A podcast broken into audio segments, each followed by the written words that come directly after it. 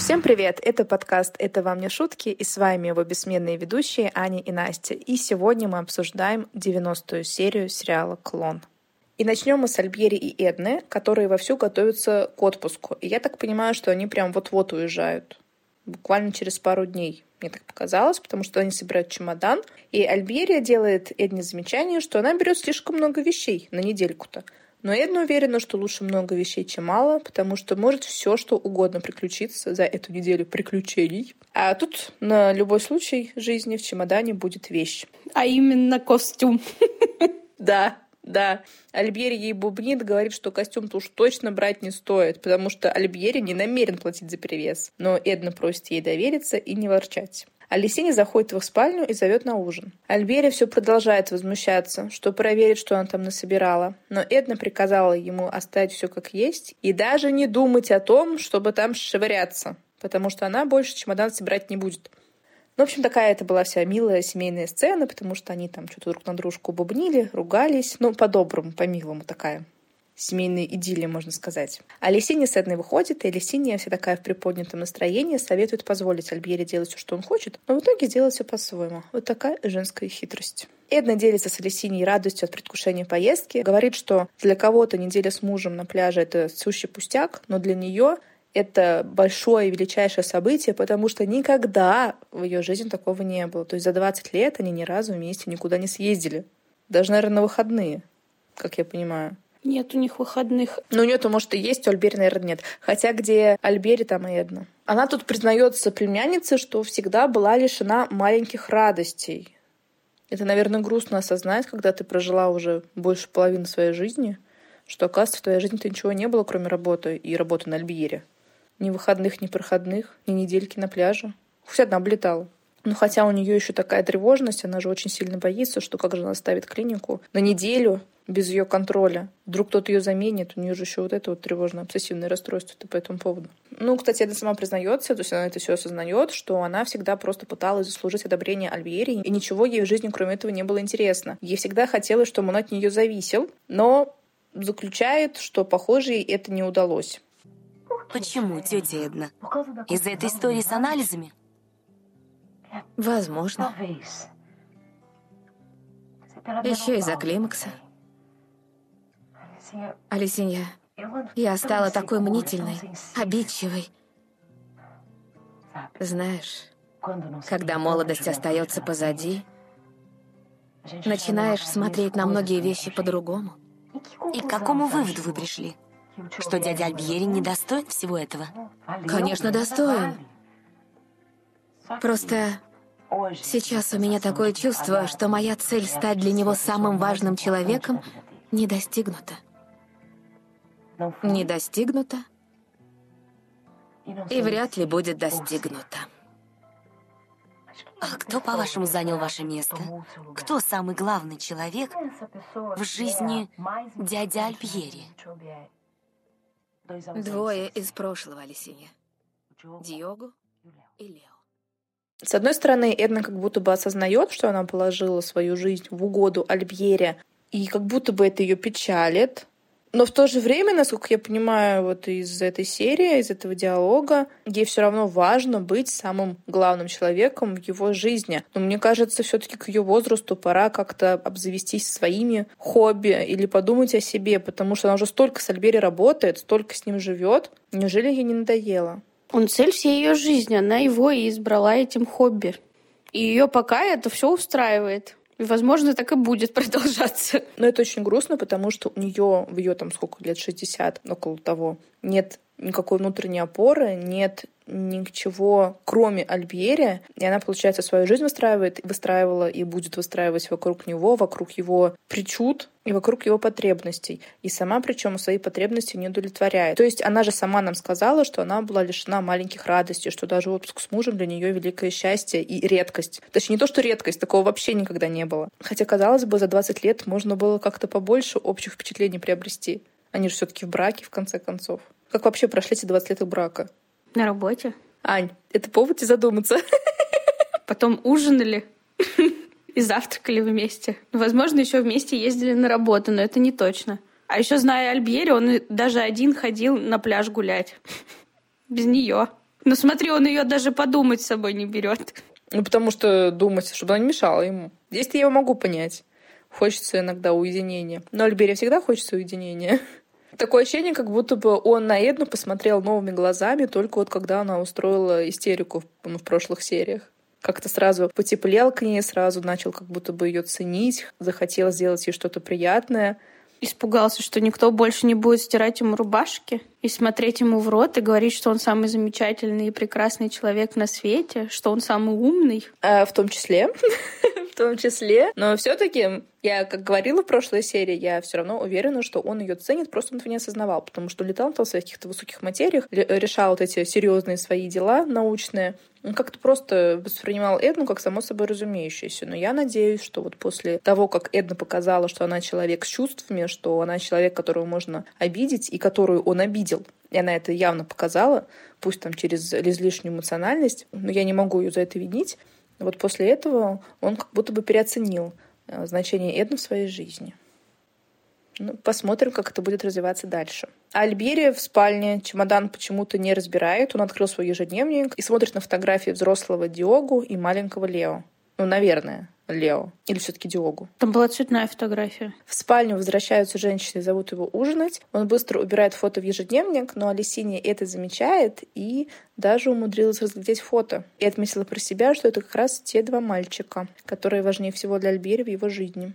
Почему ей так важна и интересна эта тема? Потому что ей хочется, наверное, узнать что-то, что позволит ей взять власть над Альбьери. Вот какой-то такой от нее есть флер. Ей же хочется покопаться в грязном белье, ей же хочется узнать какие-то секреты. Ей же хочется, наверное, использовать эти секреты против Альбьери или плести какие-то интриги. И она так зацепилась за этот ежедневник, потому что чувствует в нем свою добычу. Да, потому что она видит, как Альбери реагирует, когда она стоит рядом с ним, когда он пишет ежедневники. Плюс он, помнишь, устроил скандал из-за ежедневника. Они даже поссорились с Эдной. И судя вот по ее реакциям, судя по тому, как она постоянно исследует дом, когда Альбери и Эдна уходят, она чувствует, что как-то ежедневник и вот фотографии Лео, которые она нашла э, в ящиках стола, они как-то связаны. Что-то там вот происходит. И ей, наверное, любопытно, и интересно, и она думает, что это можно использовать как-то себе во благо. Алисе не продуман. Злое любопытство у нее. Можно, конечно, сказать, что мы предвзяты. А мы предвзяты. Не знаю, но просто обычный бы человек, э, если бы заинтересовался этим ежедневником, просто бы подошел и спросил. Что вы там пишете? Да, что вы там пишете, чем вы занимаетесь, а что вы исследуете. Ну, то есть, ну, какие-то обычные вопросы. Ну да. А здесь человек ведет какое-то расследование. И это подозрительно. Я, правда, не помню, чем эта история закончится и закончится ли. Сможет там Алисине что-то нарыть или нет. Ну, поживем увидим. Ну, оставим этих героев и переместимся в дом Кларисе и Шкабару, у которых в гостях Карл. И Кларисе рассуждает со своей подругой про опасных женщин и говорит, что Алисинья именно такая. И ее нельзя ни в коем случае допускать до мужчин, и вообще, Карл, следи за своим лобату, если вдруг встретитесь. Видишь, Кларисе нас тоже поддерживает в этом. Конечно, у нее мужа пытаются увести из-под носа. Стирают ему рубашки, пришивают пуговицы, разбираются в бумагах. Чем проще мужчина, тем проще к нему подступиться. Достаточно постирать одну рубашку. Но это довольно весомый поступок, учитывая, что Эшкабар посторонний мужчина для Алисини. Вот. Поэтому Кларисе считает ее опасной, чувствует, как та заприметила ее мужа. Но она же еще видела ее лично. И судя по напряжению, возникшему между Кларисой и Алисиньей, вот эти вот наигранные улыбочки, Кларисе поняла, что девочка-то не промах. Все все поняли, кроме Мишкабара, потому что он встал на ее защиту. И из-за этого он в очередной раз поругался с женой, кидая той предъявы, что она не следит за его одеждой, портфелем и ежедневником. Но Кларисе его останавливает и говорит, что она ему не секретарь. Я думаю, это неправильное слово. Она ему не мамочка, надо было сказать. Ну и Шкабар вообще просто совершенно какой-то бытовой инвалид.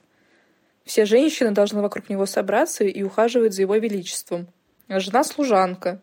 Ну и тоже, я так понимаю, Кларисе следит за этим, за всем. Просто есть какие-то вещи, за которыми должен следить он лично, как его рабочий портфель и его рабочий ежедневник. Как минимум. А как норма, он должен следить также за чистотой своих вещей и за целостность своих вещей. Этим не должна заниматься его жена, потому что она ему жена, она его партнер, а не мама. И не обслуживающий персонал. Но до Эшкабара такая простая истина не доходит. Ну учитывая, что у Кларисы есть своя работа, на которой она очень много работает, и она приходит домой и бесплатно работает еще на второй работе. Обслуживает двух взрослых мужиков. Ну и вот э, муж с женой ссорились, ссорились, в итоге Эшкабар не выдерживает этого напряжения и уходит из комнаты. А Карл советует Кларисе позвать Алисинью на ужин, как предлагала Эдна. Но Кларисе эта мысль претит, но Карл ее продолжает уговаривать. И Кларисе скорее всего, для того, чтобы подруга отстала, соглашается. Карл же решает переключить разговор в другое русло и переживает из-за того, что ей не звонит Лабату. И пытается дозвониться до отеля, но ни Лукас, ни Лабату еще туда не вернулись. А мы перемещаемся в бар Донны Журы, куда Эдвалду привел Девзу. Девза говорит, что лучше пожениться до приезда Лео, чтобы когда Лео вернулся, Эдвалду жил уже вместе с Девзой в качестве мужа. Вот такой сюрприз сделать своему сыночку на Новый год. А Лео не все равно? Даже не то, что все равно. Мы не знаем пока, что во что вырос Лео, как он себя поведет. Просто зачем такая спешка? Зачем нужно жениться до приезда Какая Лео? спешка? Они 20 лет ждали. Ну, понятное дело. Ну, ну, после помолвки сколько прошло, Ань? Два дня? Да. Ну, или около того, да? Ну, три. Ну, пусть будет три, неважно. Короче, мало времени прошло. И неужели ей не хочется, чтобы ее любимый сыночек поприсутствовал на ее свадьбе? Почему лучше провести свадьбу без него? Она что, так в него не верит и думает, что он все испортит? Может, они хотят закрытую свадьбу? Без сына? Единственного, которого она ждала. Сначала долго не могла забеременеть, а потом 20 лет ждала, пока он вернется в Освояси. Ну и зачем он там, собственно, нужен? Странное какое-то решение. Она просто так сказала, что вот намного лучше это сделать до его приезда, чтобы он приехал и вот это вот увидел все. А почему лучше, непонятно. Возможно, для того, чтобы он встретил семью перед собой, и маму, и папу. Сомнительно, но окей. Странная, все равно странная какая-то мотивация. И как они так быстро могут пожениться? Потому что я так понимаю, что Лео уже должен скоро вернуться, а нужно еще успеть подать заявление в ЗАГС, нужно успеть организовать свадьбу. Ну, хотя, возможно, будет Али свадьбу организовывать. Вот у нас спец организовывать огромное мероприятие за два часа до начала этого мероприятия. Ну, а документы как же? Как же ЗАГС? Может, конечно, варю какие-то более простые правила. Тут захотела жениться, вот прям пришел с улицы, расписался, и ты женат. Может, там как э, в Лас-Вегасе. Может. Это я, честно говоря, не изучала. Эдвалду ей говорит, что его костюм уже готов, поэтому женимся хоть завтра. Их увидела Анинья из-за бара и сказала Базилию, что ей нужно срочно к и была такова. А Базилию ей вслед орет, то, что он обслуживает клиентов, и ему не до бара. Он подходит к Журе, который говорит с Эдвалду и Деузой, и начинает жаловаться на Анинью, что она убежала, и вообще она безответственная, и постоянно так делает. Но то не донеся Базилию, она его отругала, то есть Базилию еще и получил, и прогнала его. А сама увлеченно рассказывает парочке про скандал с арабами и Наэми. И Деуза просто очень возмущена тому, что Наэми обозвали куропаткой. Ну и они начинают возмущаться на пару. А Эдвалу там сидит смеется. Такой же шум из этой куропатки подняли, что же даже Деуз из другого района в курсе. А дома у арабов семейство за столом. Латифа бежит с открыткой из Марокко, на которой изображена куропатка. Очень много куропаточек. Мухаммед выхватывает эту открытку и показывает всем. Говорит, смотрите, какая красивая птица, как можно было оскорбиться на такой величайший комплимент. И Самира ему доходчиво объясняет, что куропатка — это вообще-то почти что курица. Это ругательство. Мухаммед не понимает, что это дела такие. Ведь Куропатка прекрасна. Амин соглашается и говорит, что она очень похожа на Дон Наэмию. Мать строго на него смотрит и запрещает когда-либо так говорить. Мухаммед не может смириться с тем, что его комплимент сочли за оскорбление, он весь такой нервный, весь какой-то расстроенный и гневный одновременно. Он в итоге собрался сделать именно то, чего я боялась, а именно пойти к Наэме и ткнуть этой открыткой ей в лицо и всем остальным сокрыштования. Давайте больше будем форсировать ситуацию с куропаткой. Мне кажется, мало мы уделили ей время. Почему нельзя было пойти просто с тортиком? Тортиком примирения, а не открыткой раздора. Мне кажется, скоро уже вся Бразилия будет знать, кто такой Мухаммед. И его куропатки. И почему-то никто не подумал его остановить от этой гиблой затеи. Латифа так вообще поддержала. Мол, вот они пусть увидят и устудятся. Вон как ропот красивый на открытке Марокко. Раздается стук в дверь. Открывает Назира, и они ей докладывают, что Эдвалду с невестой в баре. Назира проскальзывает в спальню, выходит на балкон, смотрит на эту парочку, потому что они сидят прям вот под очень удобным углом, чтобы хорошо рассмотреть, и думают, что Деуза неинтересная совсем, скромно одетая и не накрашенная, ведь это самое главное женщине. Как он мог вообще променять Назиру на эту женщину? А эта троица на улице обсуждает теперь свадьбу Деуза и Эдвалду. И свадьба у нас будет в Танзале. И, конечно же, они приглашают и Журу. И тут Эдвалду водит носом вокруг и видит Назиру. Очень неловко как-то смутился, ей помахал рукой, она его одарила холодным презрительным взором. Део все это заметил и возмущенно спрашивает, что это за женщина. Тот неубедительно отвечает, что это просто соседка. Жура поняла, что запахло жареным, встала и ушла. И Деуза спрашивает, какие отношения его связывают с этой соседкой. Тот начинает косить под дурачка, но Деус у нас не дурочка, и припоминает ему его хвостовство арабской невестой. Не вот этой ли самой невестой? Эдвалду начинает все отрицать, юлить, что это все было сто лет назад. Конечно, эта женщина не та женщина, все очень в прошлом, а тут вообще очень жарко. И дайте, пожалуйста, нам счет, рассчитайте нас, и мы уйдем. Деуза ему отвечает, что она еще воду не допила, и никуда она не пойдет. Ну и слово за слово они начинают ссориться. Она Эми у себя в массажном салоне. Ну, это, наверное, по ее дом. До сих пор не может отойти от утреннего стресса. Ее рыдающую, да, она до сих пор рыдает, успокаивают Лежеру, Керосин и Рапазау. Мухаммед стучится в дверь, Керосин открывает и проводит Тамину и Мухаммедову в эту залу. И Мухаммед объявляет, что хочет с ней поговорить и доказать, что он не хотел ее оскорбить. В этот момент лицо Наими меняется на довольно доброжелательное, ну, похоже было на доброжелательное, но Мухаммед достает открытку. И со словами, что вот смотрите, какая потрясающая птица. И Наэми при виде этой открытки начинает опять истошно вопить. Лежеру выпроводил Мухаммеда с Амином и посоветовал делать комплименты женщине на португальском, иначе ему свернут шею, как куропатки.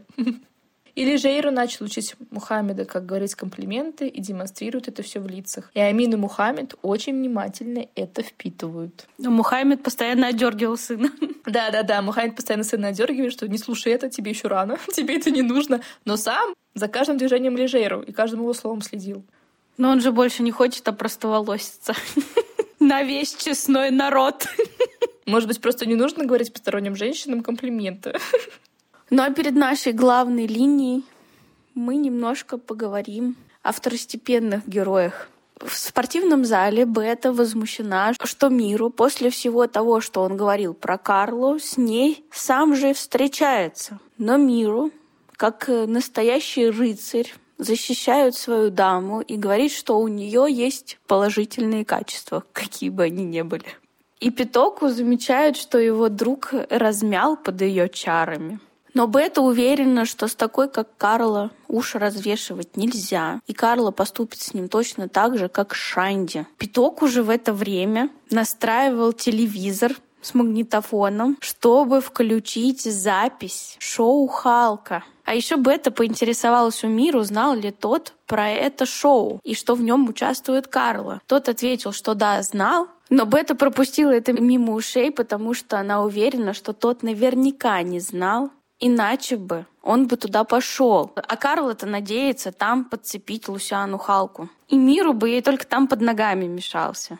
Да, то есть Бета тут всячески хочет настроить миру против Карла. Ее, наверное, бесит то, что мало того, что Карла встречалась с Шанди, так она теперь встречается с Миру, который, казалось бы, против нее был довольно агрессивно настроен. И ей прям хочется подчеркнуть, какая Карла меркантильная, какая Карла продуманная, что Карла не уважает своих парней, и что она вот только везде ищет выгоду в виде мужского влиятельного лица. Прям вот хотела она это все подчеркнуть. Такая она у нас мизогинка. Причем Миру на самом деле знал про это шоу. То есть он не просто наврал Бетти, она, конечно, даже не послушала его. А он на самом деле про это шоу знал, потому что Карла ему про это рассказала, и на этом очень радовалась. Правда же, да? Да. И он ее в этом поддерживал. Питок уже наконец справился с кассетой и включил это супер-шоу «Котелок Халка». Они даже записали его на кассету. Потратили какую-то кассету. Стерли чье-то детство. Я так делала в детстве по дурости. Одну кассету стерла из-за мультиков, которые показывали по телевизору. А я до сих пор не могу простить родителям то, что они записали на мой любимый мультик «Меня». Какие у нас с тобой разные ситуации.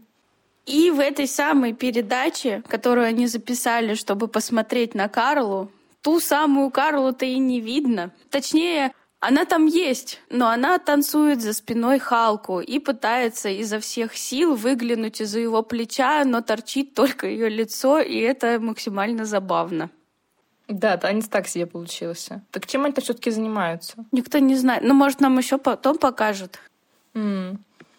Какое-то невразумительное шоу. Они что, в прошлой серии просто там танцевали? Танец манги хутят. Что в этой серии? Но пока как будто она просто подтанцовка. Ну что делает Халку? А в чем эта передача? Большой вопрос. Она была интересна такая передача вообще или нет? Котелок Халка? Ну, у него были танцы со звездами. Ну, это явно нет передачи. Да, совершенно. общем, у нас с тобой задание прочекать на следующую серию. А для жителей Сан-Криштована этого появления Карлы было предостаточно, потому что теперь она звезда number one.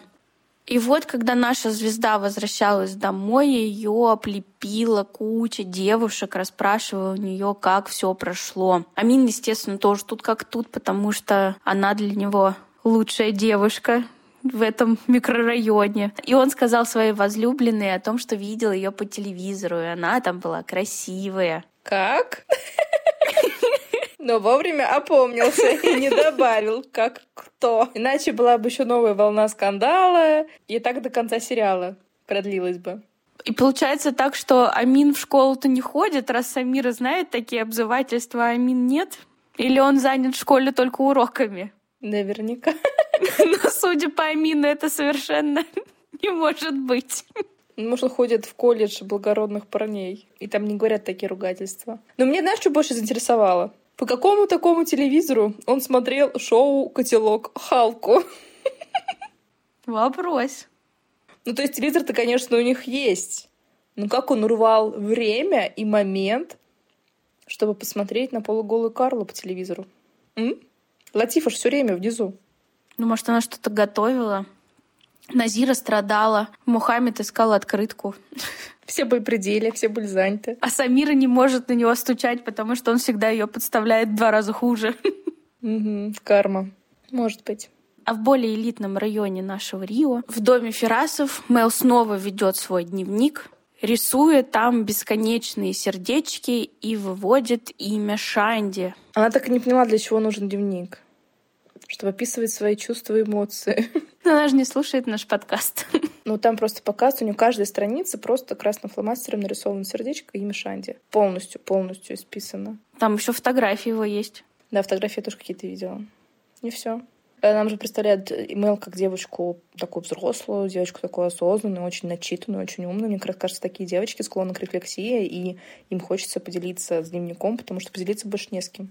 Так может, у нее два дневника, Один официальный а второй для сердечка. скетчбук. И вот в этот момент к Мел заходит мать, и они начинают обсуждать непутевого отца Лукаса и их брак с Маизой. Мел спрашивает, почему мама такая довольная, и будут ли они в итоге разводиться, на что Маиза отвечает, что посмотрим, мы столько раз собирались, но что-то нас всегда удерживает вместе. И Мел понимает, что это что-то она, и говорит, что она не хочет быть этим чем-то. Но Маиза решает перевести тему разговора в другое русло и спрашивает у нее про парня. И Мел, конечно, начинает рассыпаться о том, что он самый замечательный человек, и только он ее понимает. Я не сомневаюсь. Ведь он делает тебя такой веселой, красивой. Ты думаешь? Да, думаю. Я вижу, ты стала следить за собой. Хочешь лучше выглядеть. Хотя, на мой взгляд, ты пока еще делаешь не все, что нужно. Ты даже губы стала красить. Ты заметила? Конечно. Конечно, заметила. Мама, я нравлюсь ему такой, какая я есть. Ему не нравятся накрашенные, экстравагантно одетые женщины. Они все так говорят. Но это не так. Они всегда обращают внимание на ухоженных женщин. Он тебе понравится. Когда вы поговорите, он сразу тебе понравится. Он такой чуткий, мама. Он такой хороший человек. Он меня так понимает. У меня есть чувство, что мы с ним знаем друг друга с детства. Ты влюблена, Мел. Наверное, да. Пригласи его. Приведи его, я хочу познакомиться со своим зятем. Хорошо. Может, мне пригласить его завтра на ужин? Хорошо, пригласи. Договорились. Надо предупредить Далву. Вопросов миллион после этого аудио у меня. Во-первых, начнем с губ. То есть Маизе важно только то, что Мел в отношениях начала за собой якобы следить, хотя ничего в Мел не изменилось, подкрашивать даже губы. Так она их и до этого подкрашивала. Когда она ходила на дискотеку, она всегда подкрашивала их блеском. Но в то же время Маиза говорит, что она делает недостаточно. Пеп — поддержка дочери. Она не носит эти атласные платья, что подарили ей на Новый год. Да, и самое главное — это прививание верных ценностей дочери, да, что главная девочка должна быть красивой, накрашенной, причепуренной, иначе никто никогда не посмотрит, и нужно еще больше стараться, раз уж на тебя посмотрели, да? Услаждать взор мужчины. И даже при том, что Мэл пытается ей сказать, что ее парень любит ее такой, какая она есть, Маиза в это поверить не может, что есть мужчины, которые могут любить женщин не накрашенных, любить женщин, которые не красят губы. Маиза в это поверить не может. Потому что в ее мире все женщины должны ходить 24 на 7 при полном параде, иначе мужчины рядом не будет. Но учитывая, что Маиза ходит 24 на 7 при полном параде, и мужчины у нее как бы рядом нет, это почему-то у Маизы стрелочка не поворачивается. Но мы не знаем, есть или нет. Может, у нее есть какие-то ухажеры. Ухажеры, которые у Маизы появятся, нам покажут сразу. Хорошо. Ну и последний вопросик. Зять. Ну а что ждать? Приплыла рыбка в аквариум, все, сразу ее надо окольцовывать. Раз уж он посмотрел на Мел, который не красит свои губы. Сразу взять. Ну, может, конечно, нам перевели неправильно. Но это было смешно. И вот, значит, мать с дочерью договариваются о том, что завтра будет ужин и знакомство. И Мэл бежит об этом сообщать Далве, чтобы та накрыла стол на завтра. Ну и мимоходом приглашает на это торжество дедушку. Тот хмыкает и говорит, посмотрим, одобрю ли я его. Тоже очень воодушевляюще. Далва же в столь поздний час не спит, она в своей комнате смотрит на фото Дьогу. К ней в этот момент врывается Мел и объявляет, что завтра пригласит гостей и будет знакомиться со своим парнем. Далва попыталась уточнить, кто будут эти гости помимо самого парня, но Мел ей ничего не ответила. А нет, там же Далва пытался на нее надавить, пригласи Сесео, Инанду и Телмини, чтобы было много-много гостей, чтобы было супер весело, и такое счастливое событие. И Мел, судя по всему, прогнулась под это. Она прямо это не сказала, но ей понравилась идея Далвы. Прям помолвка намечается. Как минимум. И как ты думаешь, Мел поступает правильно? Нет, конечно. Не поговорив с Шанди предварительно, не подготовив его как-то, не подготовив деда и мать. Она сразу хочет представить Шанди на большом официальном ужине. Она видит, что вся ее семья расположена к ее парню, и думает, что все будут просто радоваться за нее. Но в то же время по прошлой серии мы видим, что Мэл понимает, что это все-таки какой-то мезальянс. Как будто бы она стесняется сразу так выложить и сказать. То есть ну, у нее есть какие-то сомнения. Она знает же свою мать, в конце концов, она знает своего деда, которому важны статус. Возможно, они примут потом э, парня, да? Но для этого нужно их прям подготовить. Нужно как-то, может быть, побольше рассказывать сначала про парня, начать издалека, и потихонечку-потихонечку-то на протяжении года двух-трех подготавливать их. И потом уже представить Шанди. Это я, конечно, шучу. В любом случае, предварительная подготовка должна быть какая-то. И не только для деда и матери, но также и для Шанди. Ему и так явно неловко, он и так переживает, и он об этом рассказывает Мел. Но, возможно, Мел его не слушает, упиваясь своей любовью, потому что Шанди ей говорит прямым текстом, что он уверен, что ее семья его не примет, что за это переживает, что он не вписывается в их картину мира. И видно, что Шанди, он как-то погрустнел весь. Когда он с Далвой общается, он тоже весь поникший. То есть это его гложет. А она просто решила одним днем, одной минуты решить устроить ужин. И сразу на следующий день еще и хочет пригласить всех гостей. И я, честно говоря, не помню, будет ли этот ужин и какой будет состав гостей. Но у меня такое ощущение, как будто бы... Но если он будет, то, скорее всего, это будет фиаско.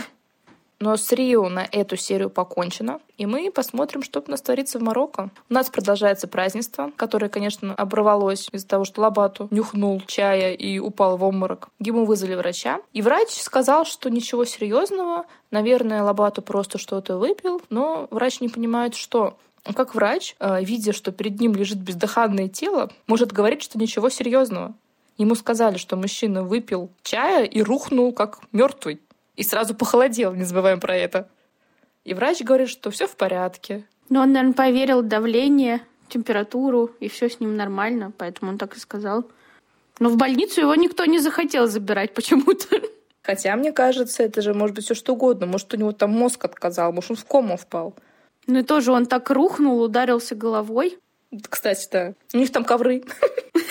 А Лукас почему-то вообще не обеспокоен состоянием Лабату, говорит, что, наверное, он выпил спиртное, но Али возражает, что у них нет спиртного дома. Это, во-первых, и, во-вторых, от Лабату не пахнет. Но Лукас же видел, как Лабату напивался до этого, да, как Лабату себя вел, когда он немного выпьет. И Лабату никогда не падал в обморок. У него была какая-то несознанка, потому что он там два дня просыпался в доме Леонидаса, но там он прям выпил очень много. И а Лукас же все таки общался с Лобато в этом празднике и понимает то, что Лобато был трезвый. Да Лукас вообще какой-то отторможенный. Ну да, он там о другом думает, и ему совершенно не интересует состояние его друга. Хотя, мне кажется, любой другой нормальный человек сразу бы уже звонил в скорую и вез его в больницу, выяснить, что такое случилось. У него ни одна мускула даже не дрогнула, когда Лобато упал. Да. Али же настоял, что Лобато останется у них дома и о нем позаботится. На выходе из комнаты Зурайда шепнула Лукусу, чтобы он выходил на улицу через дверь на кухне. И праздник тем временем продолжается. Али спускается вниз и говорит Джаде Саиду, что все в порядке, просто Лабату устал. Ничего серьезного. Устал и рухнул. Акклиматизация. И если э, ничего серьезного, тогда что хотел Саид? чтобы Лукас выспался? Мне кажется, что там был в план том, чтобы Лукасу усыпить, выкрасть его и уже на нейтральной территории, так скажем, расправиться с ним. По пакетам расфасовать? Ну, как минимум. Но как можно выкрасть Лукаса, если Лобату один глоточек выпал и сразу же рухнул? А Саид же хотел Лукаса угостить прямо при всех гостях. Ну, может, если там больше выпить, там смерть? Но в то же время Саид пообещал, что не будет обижать гостей в доме Али. То есть непонятно, вот какой итог? Какой итог? Что хотел Саид? И что он такой посыпал, самое интересное? Ну, мне кажется, снотворное, чтобы выкрасть потом Лукаса. Ну, какая-то лошадиная доза. Ну, чуть не подрасчитал, он вообще-то злой. И, возможно, таким первый раз занимается. Надеемся. А Саид же поставил Лукаса перед фактом, что люди Саида доведут его до отеля. И Лукас почему-то даже не подумал, что можно отказаться. Он же как-то один пришел в дом. Мне кажется, можно было спокойно сказать, что нет, спасибо, мне не нужен эскорт, я один дойду. Но Лукаса языка нет. И, кстати, слышала ли ты, может быть, я просто прослушала, говорил ли Лукас с Саидом о Жаде? Как он намеревался, когда там распинался перед Лабату, что он весь такой готовый, решительный, берет свою судьбу в свои руки и поговорит с Саидом вечером о Жаде. Может, я просто прослушала, Ань, слышала ты? Не было такого. Может, ты тоже прослушала? Может быть, прослушала. Дорогие слушатели, если вы это слышали, расскажите нам, пожалуйста, в комментариях, куда же делся настрой Лукса? Мне кажется, он вообще Саиду ни слова не сказал за весь вечер. Как же? Спросил про дочь, собираются ли они за вторым. Да. И, кстати, Жади тут стоял рядышком и вообще своей нервозности не скрывала. Что-то там подскакивала, тряслась. Но на никто внимания особо не обратил. И Саид подвел Лукаса к пяти мужчинам грозного вида и сказал, чтобы они проводили его, как он просил. Ну, в смысле, Саид. То есть там, походу, были даны какие-то конкретные инструкции. Это план Б, я так понимаю, эти мужчины, да? Да. А кто эти мужчины? Люди Саида. Что значит люди Саида? Слуги Саида. А где они, что значит слуги Саида? А где они живут? Что они делают, когда Саиду не нужно никого усыплять и по пакетам расфасовывать? Вообще это грех. Расфасовывать по пакетам, я так подозреваю. Ну, в общем, чем они занимаются? Дайте мне должностные инструкции. Выполняют особые поручения. Жади из развалин, да, притаскивает. Они выходят шестером, и прибегает Жади, кричит, чтобы Лукас не ходил, но ее слышит только Саид и грозно на нее смотрит. Саид приказал Жади идти в дом, и пошел с ней. Жади кричит Ахмету, который проходит мимо нее, чтобы он бежал за Лукасом, и тот почему-то побежал. Саид приводит Жади в гостиную, крепко держит ее за плечо, трясет и зло говорит, давай повтори перед дочерью и гостями, что переживаешь за своего любовника, и тебя высекут, и я даже не подумаю тебя заступиться. Но Жади не захотела, чтобы ее высекли, и убежала от Саида. А тем временем Лукас и толпа мужчин очень медленно бредут по узким улицам. Там как бы одна улица получается, и даже некуда свернуть. И Ахмед, который выбежал за ним сразу же, почему-то пытается их догнать и не может, а он бежит. Немного погодя, Лукас немного отстал от этой процессии, улучил момент и по какой-то лестнице залез на дырявую крышу. И тут начинается паркур. Ассасин входит в наш подкаст. Да. Лукас обнаруживает навыки, о которых мы никогда не подозревали. Он несется, прыгает с крыши на крышу, как агент 007. А мужчины в это время, как взволнованные курицы, внизу что-то начинают галдеть и толпой бегают по этой узкой улице и его ищут. Но паркур долго продолжаться не мог. Лукас все-таки давно теннисом не занимается, и форма у него не такая уж хорошая уже. Он почему-то висит на здании каком-то. И непонятно совершенно почему, потому что, во-первых, некуда прыгать с этого здания, и некуда поставить свои ноги, ну, чтобы, допустим, если по стене карабкаться, потому что там нет ни подоконников, ни выступов, ничего. И вот он висит и закономерно срывается, и падает на крышу из веток, и, конечно же, ее ломает своими телесами. На вес. Не крыша, конечно, а на больше. Может, какую-то лавку разбил. Имущество попортил что-то. Непонятно. Ну, в общем, упал и лежит. Он в полном сознании, просто не шевелится, смотрит на небо, как Андрей Балконский когда-то смотрел на дуб. У него, кстати, даже звука не вырвалось, когда он падал. Потому что он боялся, что его настигнут эти мужчины. А я не понимаю, почему нельзя было просто, ну, залез вот он наверх, куда-нибудь затаиться в уголочек какой-то темный и просто переждать, когда эти мужчины перестанут бегать по улицам его искать, спуститься вниз и пойти по своим делам. А что за вопрос такие задаешь? Что он в себя там поверил вообще? В пинджаке и в брюках, и в туфлях. Карлсон, который живет на крыше. Помнишь, была такая сцена в мультике Карлсон, как он бегал по крыше за ворами или от воров? За ворами, по-моему, в костюме привидения. Но, правда, у Карлсона был моторчик, а у Лукас, к сожалению, не был моторчик. Я не знаю, что за личность, субличность в нем проснулась. Вспомнил молодость. Все, но молодость так не бегал. Он молодость вообще был каким-то тюфяком, хлипиком. Это потом, что начал теннисом заниматься. Я не знаю, в чем была проблема, просто посидеть на крыше и переждать.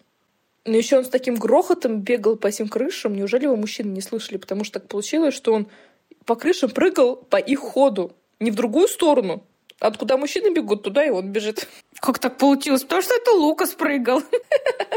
А Жади дома очень обеспокоена. Али же безмятежен и доволен, что вечер наконец-то закончился. Но Жади говорит ему, что что-то страшное творится. Не так просто Лабату рухнул от одного глоточка и похолодел, мы помним. Зарайда подтверждает, что видела, что Саид что-то подсыпал. Точнее, видела, что Саид держал руку над бокалом.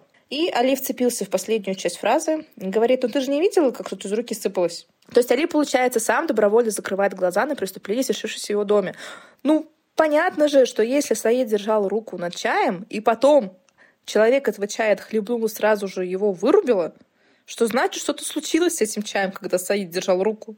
Но Али не хочет это обдумывать, не хочет в это верить и гневно отчитывает Зурайду, что нельзя клеветать на человека, 80 ударов плетьми и все такое прочее. Говорит, что они просто боялись, что стоит что-то сделать дурное с Лукасом, и поэтому их воображение разыгралось. Ну, конечно же, это наша глупая женщина. Эмоциональные, вот эти вот все, да. Жади настаивает, что не так просто Саид отправил с Лукасом своих людей. И быть беде. Но Али начинает заводиться, мол, Саид его уважает и ничего не сделает с гостем. А в гостиной Абдул продолжает говорить с Саидом о скором браке. Али это услышал, но тут ему возразить уже нечего. И, кстати, в это время в гостиной было совершенно чисто, ни следа от праздника. Вот это уровень сервиса. Мне кажется, все эти многочисленные актеры за собой все и убрали быстренько в тысячу рук. Ну, я говорю, уровень сервиса. Пришли, потанцевали, поорали и все забрали. А еды, наверное, так и не было. У них часто празднество без еды. Только, Только этот чай злосчастный. Лобату от голода в обморок упал. Саид увел Сумаю и Хадижу, которые спали на диване, из гостиной, и Абдул Сале обсуждают женитьбу. Я знаю, ты не в восторге от этой идеи, Али. Да, я не знаю, хорошо ли для мужчины иметь много жен. Это хорошо, очень хорошо. Саид человек молодой, богатый. Он может себе позволить иметь много жен и обращаться с ними справедливо, как написано в священной книге. Очень хорошо иметь много жен, и поэтому у Абадула нет ни одной. Отлично, супер, всем рекомендую. Жади пристала к Зурайде, чтобы она позвонила в отель и узнала, где Лукас. И Зурайда сдалась и позвонила, но Лукаса еще нет и Жади на глазах дурнеет. А Лукас все продолжает лежать в ветках, не шевелится, голос не подает и смотрит на звезды. Наконец его нашли люди Саида и Ахмед, схватили его как мешок с картошкой и поволокли очень неаккуратно. А вдруг там какие-то переломы или что-то. А вдруг у него спина сломана, они его так подтащили? Вот реально взяли, чуть ли не как качели устроили из него и поволокли. И он ни звук не издал. а не мел. Дома Али спрашивает Зурайда, Жади ходила на свидание к Луксу, а у него были сомнения? Серьезно, у него были сомнения? Или он купился на то, что Жади отдала свой наряд бездомной женщине, а сама щеголяла в жемчугах и в лифчиках по Медине? Я думаю, он решил в это поверить, чтобы не знать эту страшную правду. Ну, давайте послушаем, что он еще говорит Зурайда. Пока это вижу только я, я могу не замечать этого. Но если ее проступки заметят другие, мне придется поступить по закону. Тогда Жади высекут плетьми. Нет, Седали, только не это. Она сама виновата, Зарайда. Сама виновата. Все поняли моральный принцип Али? То есть, в принципе, можно грешить, если об этом знает только Али если про это не говорят соседи. Еще желательно, чтобы сам Али про это не догадывался. Ну, слушай, он сам себя может убедить. Он же только реагирует, если там уж совсем прям палевная ситуация. только тогда реагирует, и то он пытается закрыть себе глаза. А так, оказывается, он может все простить, но другие не могут. А Аллах что, не видит сверху? Главное, чтобы за спиной не шептались. А Аллах там потом все посчитает. И опять же, сколько секретов скрывает его семья? М? Если Али так умело все заметает под кровать. Хороший вопрос. Жади подходит к Саиду и напоминает ему, что он сказал, что примет сегодня решение по поводу развода. Но Саид гонит ее спать и ничего не говорит. Звонит Маизе, и Маиза у нас уже готовится ко сну и лежит в постели. Это тогда сколько времени в Фесе? Потому что разница Рио и Феса 4 часа, и, соответственно, плюс 4 к Фесу. И если Маиза уже ложится спать, то тогда в Фесе, наверное, уже под утро, что ли? Не знаю, ну, может быть, она ложится в 9 вечера, а в Фесе сейчас час ночи? Может быть, может быть. И так интересно, Саид, получается, звонить не на мобильный телефон, а на домашний, и сразу же попадает в комнату к Маизе. Как это работает? У них там добавочные номера, что ли? Не знаю, но обычно всегда берет трубку Далва. Если хотите попасть в покой Маиза, набирайте 7. Мне кажется, мы с тобой это уже обсуждали, что там телефон, который трезвонит во всех комнатах одновременно. И кто успеет взять трубку, тот и разговаривает по нему. Ну, да. Здесь же в Марокко тоже такой же у Али. Но если бы взяла mail. Нет, а почему нельзя позвонить на мобильный? Или это, наверное, совсем супер дорого было? Это, да? наверное, очень дорого. Тогда поставим себе заметочку ментальную. Будут ли герои, находясь в Марокко, звонить в Рио и наоборот, на мобильные телефоны? И Сайт у нас превращается в галантного джентльмена, мило с ней общается и говорит, что очень хотел бы с ней встретиться и узнать ее поближе. Маиза вся расцвела и приняла его предложение. И они попрощались. И это все за колонной подслушала Жади.